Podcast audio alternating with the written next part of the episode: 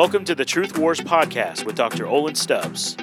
We wanted to let you know that Olin's first book, What to Do with Worry, is now available on Audible. You can also purchase physical copies where Christian books are sold. Now, here's Olin.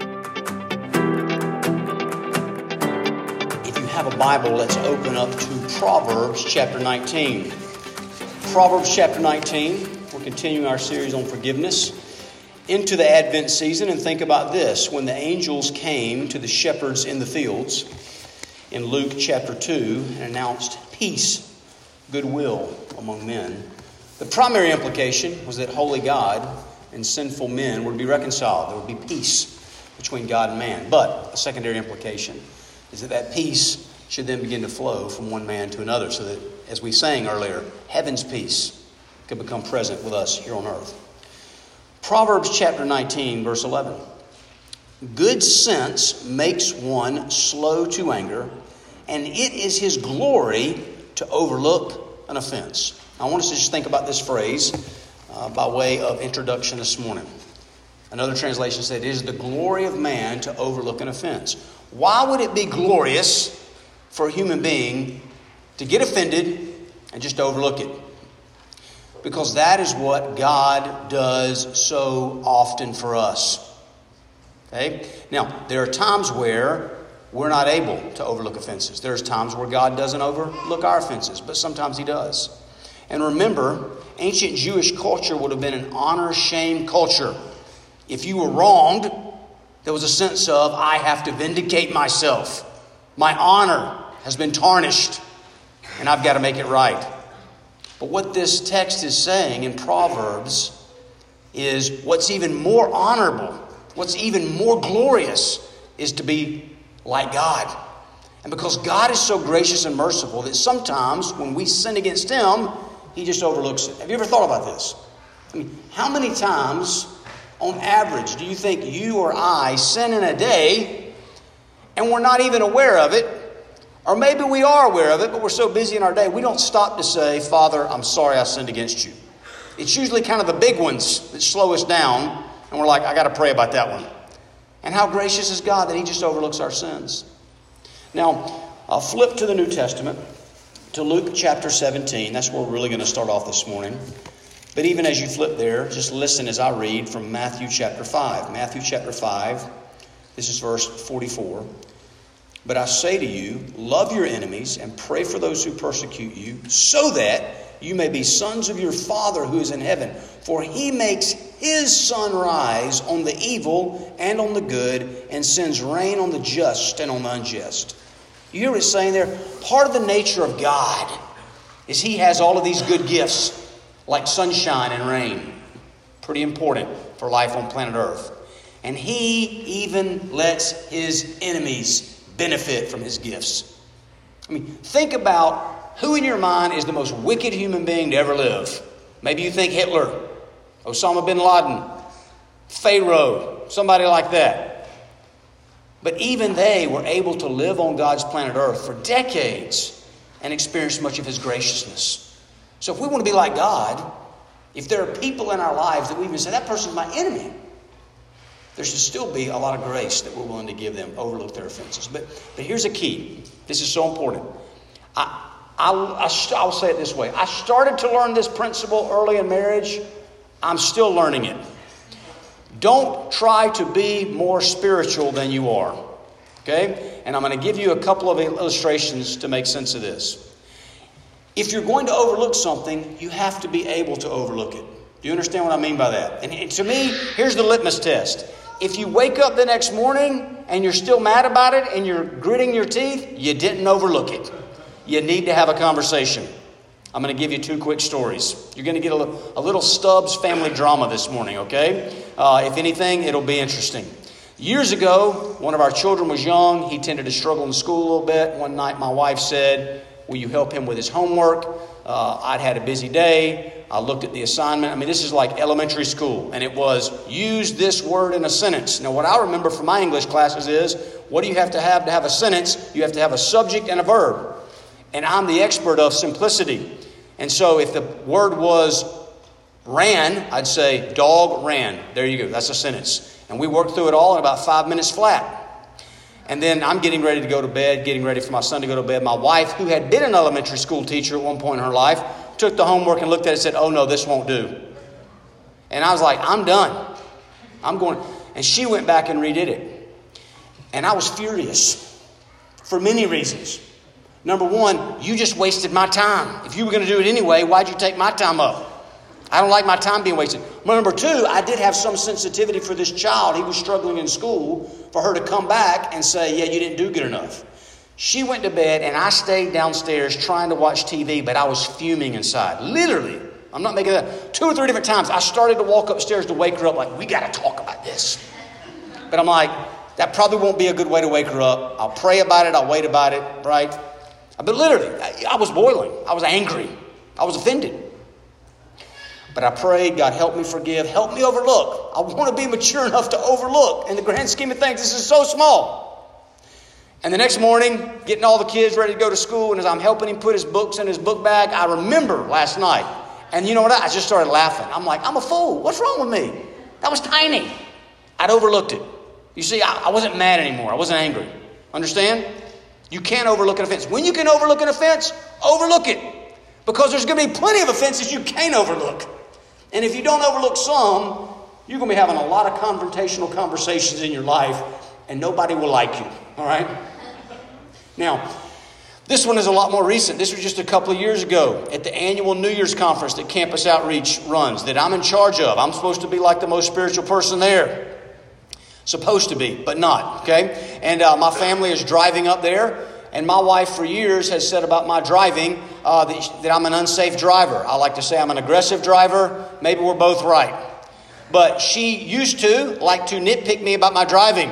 Why is that person honking at you? Did you cut them off? Watch out. Why are you running off the side of the road? Comments like this, at least in my experience, felt like never ending.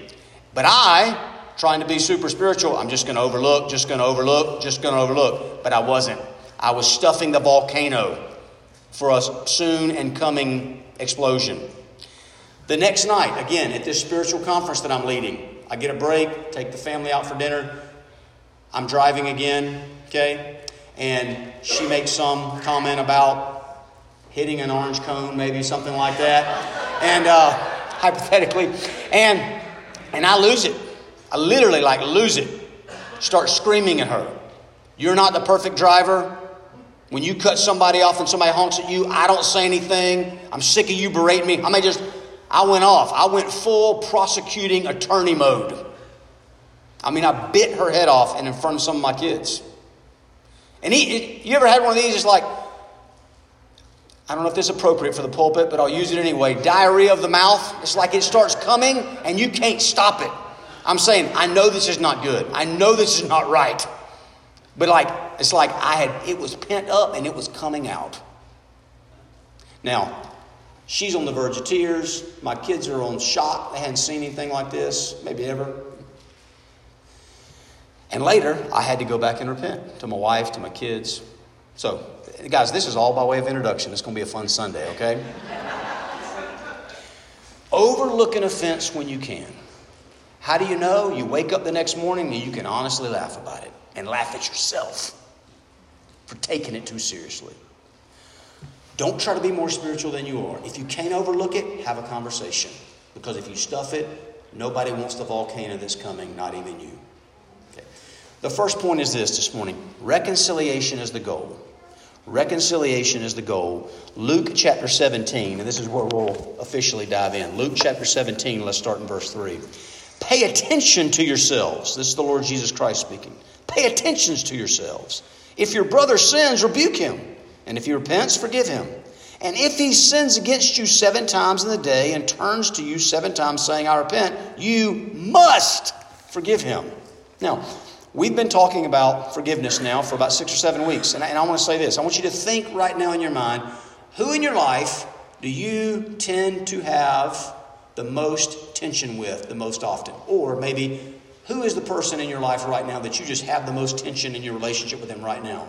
And as we go through this morning, I want you to be thinking about that specific relationship. James chapter 1 verse 22 says, "Don't merely be hearers of the word and so deceive yourselves, but also be doers of the word." You know, I do a lot of fraternity Bible studies, or at least I have in the past. And usually there's at least one guy that I can tell he's coming to this Bible study, he's showing up on time, he's staying the whole time. He might even be taking notes, but you know the main reason he's coming? So he can tell mom, I went to Bible study. He ain't planning on chasing a thing, right? He might bring a beer with him to the Bible study. As soon as it's over, he's going to the bar. He's checking his box. And guys, there's a danger of treating church that way. I come, I show up, I listen, I nod, but if there's no transformation in our lives, there's a sense of self deception. We're actually worse off to hear the Word of God and not apply it. It'd almost be better not to hear it. So think about where might the Lord be calling you to apply some of this this morning. Jesus, verse 3, pay attention to yourselves. Oftentimes, when Jesus said, hey, pay attention, beware, he usually is talking about maybe the Pharisees, the false religious leaders. But here he says, watch out for yourself. Why would he say this? Watch out for yourself because he's saying at least two things. Watch out for yourself that when somebody sins against you, that if you need to go rebuke them, you're willing to do that. And a lot of times we don't like confrontation. But if that's what needs to happen, if you can't overlook it, go rebuke them. But then if they repent, you got to be willing to forgive. And what, guys, some of this is based on your family upbringing, some of this is based on your personality, but know yourself. There's some of us might go, I'm not afraid of conflict. I almost like conflict. I hope somebody offends me. I'm ready to rebuke them. No, I hope nobody's quite that psycho, right? But sometimes our personalities can lean a little bit more that way. But it's the mercy part that can be hard. Well, they repented, but I'm not sure it was real repentance, so I'm not sure I'm going to forgive them. Whereas other people may feel like you're falling all over yourself to forgive people. You may have liked everything I've said over the past six or seven weeks. But when it comes to the confrontation, you're not so sure. Know yourself, know your weakness, beware so that you can do both. Now, just think about this. If you've been here, if you've been listening to this series, we haven't talked about repentance very much, have we? I mean, we've talked a ton about forgiveness, minimally about repentance. Adam and Eve did the most bare minimum, not even really, can't even call it repentance, job of repentance, and yet God was merciful. Joseph's brothers repented, David repented, okay? The Lord's, think about the Lord's Prayer. The Lord's Prayer doesn't say, Forgive us our sins as we forgive those who have sinned against us, but they've also repented. Didn't say that, did it? It just said, We're going to forgive everybody that sins against us. Okay? Matthew 18, the king just forgave the servant at first. No repentance. Now, repentance came to play later because it showed that he hadn't really repented. But repentance is important. We haven't mentioned it yet, but I want you to see this text, Luke chapter 17, verses 3 and 4, it's in line with everything else we're saying. I mean, look at verse 4. It has the similar kind of idea that we looked at last week in Matthew 18. If the person keeps coming back, sinning but repenting, keep forgiving him. You must forgive. But it's introducing this new little concept of repentance. And we need to kind of drive down deeper here to understand what's going on. Okay, just remember, we mentioned this briefly last week, but if you had somebody in your life a spouse, a child, a parent, and they literally, according to Jesus' words, sinned against you seven times in one day. But every time they sinned, they came back and said, I'm sorry, I'm sorry, I'm sorry, I repent.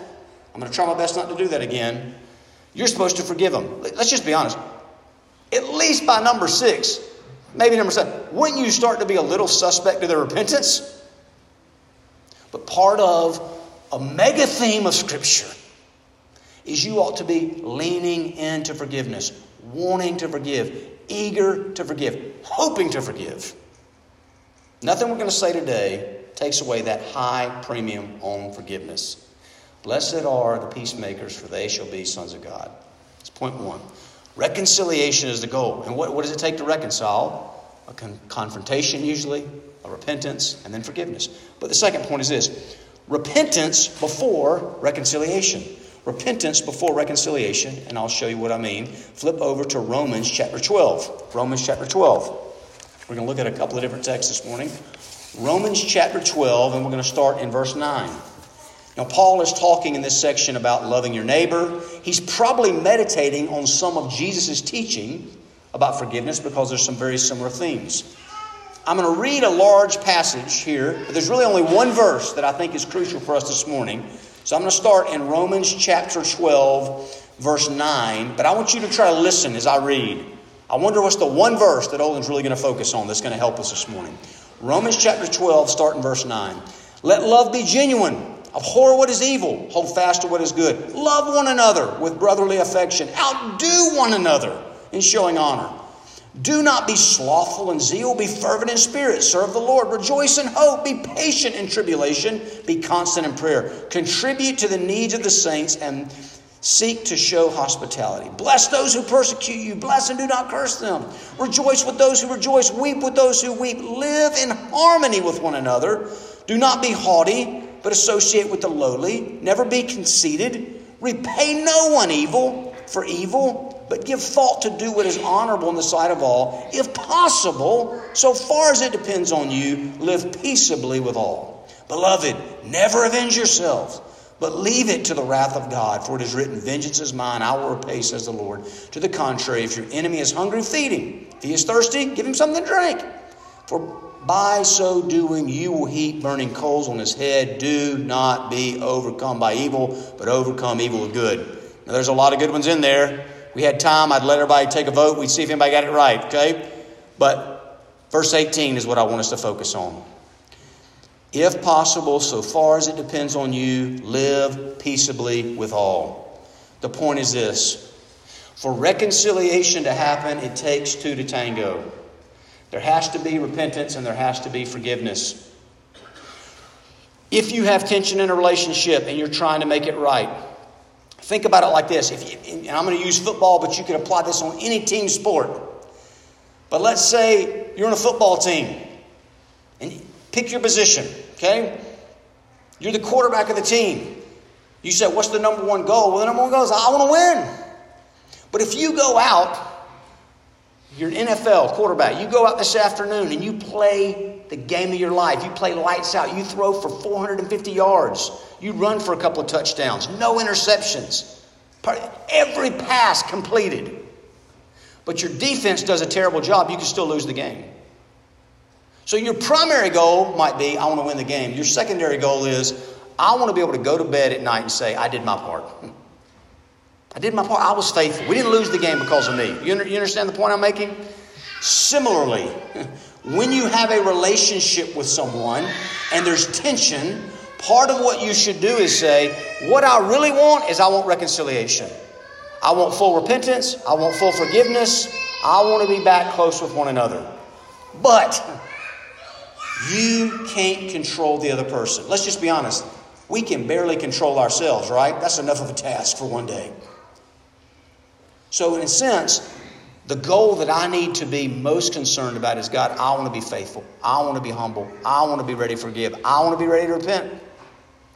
So that even if the other person doesn't respond in the way I think they should, I can go home at night, put my head on the pillow, and say, I think I was faithful. Okay? Now, if somebody has sinned against you and you cannot overlook it, there needs to be a rebuke and hopefully there'll be forgiveness. Okay? But listen, don't just avoid them. That's part of what Jesus is teaching in Luke chapter 17 and Paul is trying to teach in Romans chapter 12. And our, I think this has probably been present in humanity for a long time, but I think our culture is an expert in ghosting people. Avoiding somebody can be a form of payback, can it not? The cold shoulder can be a terrific form of vengeance, can it not? What's wrong, baby? Nothing. Okay? Seems like something's wrong to me. And listen, that, that can go both ways. Here, here tends to be the way that the man and the woman sin in that example. Okay? You could flip the roles if you wanted to. What's wrong, honey? Nothing. Great, glad nothing's wrong. I'm going to go watch ESPN then. Better to say, yeah, something's bothering me. I'm not ready to talk about it right now. Okay, I'm very sorry. I'm going to give you your space, but whenever you're ready to talk, I want to talk. You're leaning into one another. Okay? Now, uh, flip, just look over to Romans chapter 14 for just a second. Romans chapter 14, look at verse 10. Why do you pass judgment on your brother? Or you? Why do you despise your brother? For we will all stand before the judgment seat of God. For it is written, As I live, says the Lord, every knee shall bow to me, every tongue shall confess to God. So then, each of us will give an account of himself to God. Therefore, let us not pass judgment on one another any longer, but rather decide never to put a stumbling block or a hindrance in the way of a brother. Love the other person well. Try not to be a stumbling block. But listen, you can't control the other person. They might be insane. But you can say, you know what, I'm going to do my best to be faithful so when I stand before the judgment seat of Christ, I won't be able to say I was sinlessly perfect. But I say, Father, I tried to love that person the best way I know how. So let me give you an example. Imagine you had a guy and a girl that were dating. And they both profess to be Christians and it's getting kind of serious, talking about engagement and marriage. But as they get to know each other more, the woman starts to see that the man has a drinking problem and literally starts to get drunk. And as she tries to talk to him about it, he increases, he becomes violent.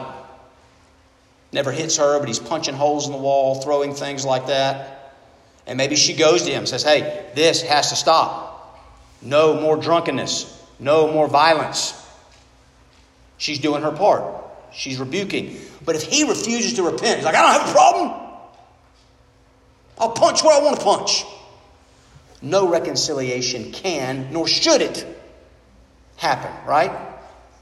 If you, if you have a friend like that, it's like, hey, get out, walk away. You did your best to love, to confront. They won't repent. There's no reconciliation. I love this passage in Romans 12 18. It's so practical, it's so realistic, it's so applicable. Matthew Henry said on this passage study the things that make for peace. Try to be an expert on biblical truths that can bring peace in relationships, but remember, you can't guarantee everything. Don't take time to flip there, but do you remember the story in Acts chapter 5, verses 28, 29, when the Pharisees, the religious rulers, they bring the apostles before them, they say, Quit preaching Jesus. And basically, Peter says, We disagree. We think it would be sinful for us to quit preaching Jesus. So we're going to keep preaching Jesus. So we can't be reconciled with y'all. We disagree. You got to live faithfully to God. Reconciliation with other human beings ought to be a massive goal, but never at the point where you would sacrifice your faithfulness to God. Make sense? Let me give a practical example. I have a, a good friend who is a homosexual. And not like a Christian struggling with desires trying to repent, but like, no, no, I want to live this way. And he's coming to me and say, why, why can't you approve of this lifestyle? And I'm like, well, because the Bible. What I believe the Bible says. He, he said, but aren't there so called Christians that would say they believe the Bible and also approve of homosexual lifestyle? I said, there are people like that. Obviously, I disagree with them. He said, well, why don't you just be one of those kind of Christians? And then we can still have a friendship. And I said, because I love God more than I love you. It was hard to say, but that's the bottom line. We, we need to be aggressive in pursuing reconciliation with other people, and the only thing that should stop us is our faithfulness to God and then their ongoing sin that we can't control. Does that make sense? But as far as it goes with me, I must be able to say, I want to reconcile with you. Okay. Now, is anybody, if you've been paying attention at all to what we've been saying again for six or seven weeks, does this seem like this doesn't jive exactly what we've been talking about? Right? Because the Lord's Prayer, Mark chapter 11, verse 25, gives us, hey, if somebody sins against you, just forgive them in your heart. And now Jesus is saying, it sounds like in Luke 17, they sin, you rebuke, and the implication seems to be if they don't repent, you don't forgive.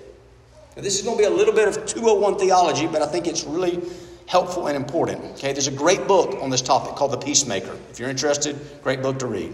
But it says there's a difference in having an attitude of forgiveness and actually granting forgiveness. Here's another way you say it. There's a difference in offering forgiveness and actually granting forgiveness. Here's the way, here's maybe the best way to say it, remember. There's a difference in the attitude of forgiveness and the application of forgiveness. Does that make sense? So somebody sinned against you. You want to go talk to them. You have got to come in already. I have an attitude of forgiveness. I'm offering them forgiveness. That's not what we want to do. We want to come in like this. Well, they really blew it. And I'm going to go in there and I'm going to let them have it. And then if they can humble themselves and repent, well, then, then I, okay, I guess I'll forgive. But just think about why that's problematic. how inclined do you think they're going to be to repent when you come in spewing venom? Most people, the wall is going up with self protection. But if you can come in, metaphorically at least, and maybe literally with tears in your eyes, listen, I hate what's happened between us. I want to forgive. But you got to own your stuff and repent if we're going to be reconciled. You're leaning into forgiveness. Then you're not trying to evaluate was the forgiveness and I mean the repentance sincere enough or not? And hopefully it can elicit some brokenness and humility in them. So what's the difference? The attitude of forgiveness essentially says, God, I'm committing not to meditate on their sin against me anymore. Somebody sins against you and hurts you, you know how we like to replay the tape in our mind? I can't believe she said that. I can't believe he did that. That typically doesn't help anybody, mainly you. So, an attitude of forgiveness says, I'm not meditating on the tape anymore. I'm not replaying the video anymore. I'm forgiving in my heart. I'm offering forgiveness. I have an attitude.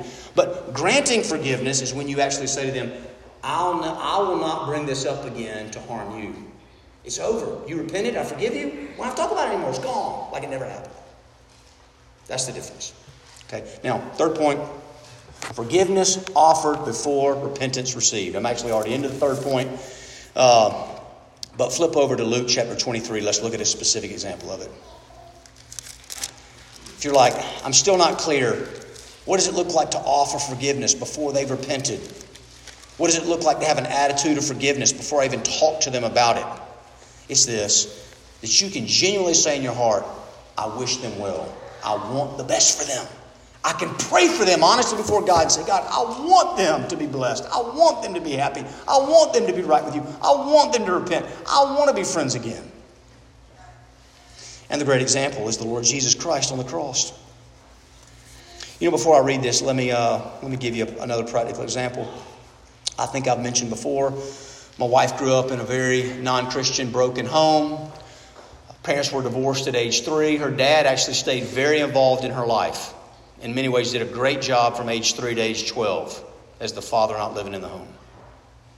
And then some things happened at age 12, and he basically ghosted her. Now, some friend ghosts you, that hurts, right? 12 year old girl, think about that. All that you're being introduced to in life. And your dad ghosts you? And doesn't just, it's not, hey, doesn't show up at any of the softball games, homecoming, anything like that. Quit sending the child support the whole nine yards. And always has an excuse. And that's the pattern to the day of his death that devastates somebody, right? That's real pain. And praise the Lord, my wife in college, she came to Christ in high school. In college, she was being discipled by a woman uh, that did some counseling with her, and she got to a point where she went to talk to her dad, trying to obey these scriptures. I'm going to confront my dad. I'm coming in offering forgiveness, hoping he repents, hoping we can be reconciled. Had two or three different conversations, and the bottom line is her dad didn't repent. But see, here's what happened because we were married by this time. My wife was able to walk out of those conversations and there was freedom. He didn't change. In one sense, he got worse. She changed. She got free. While the emotional baggage and trauma, it just started to slip away. And he did die a few years ago. You know, when we first found out he died, my wife, she cried. She said, in one sense, I'm very sad. Of course, there's regret. I wish it was different. She said, but I can honestly, before God, say this I don't have personal regrets. Not that I was perfect, but I really, I, I reached out to this man. I tried to initiate. I tried to love. I tried to reconcile, and he wouldn't have anything of it. And there's just a freedom. Whereas I've known other people that have put those conversations off forever and ever and ever until somebody's gone. And the regret is devastating. Don't do that. So, what's the attitude you got to have? You got to be like the Lord Jesus Christ on the cross. And let's look at what he does. Luke chapter 23, starting verse 32.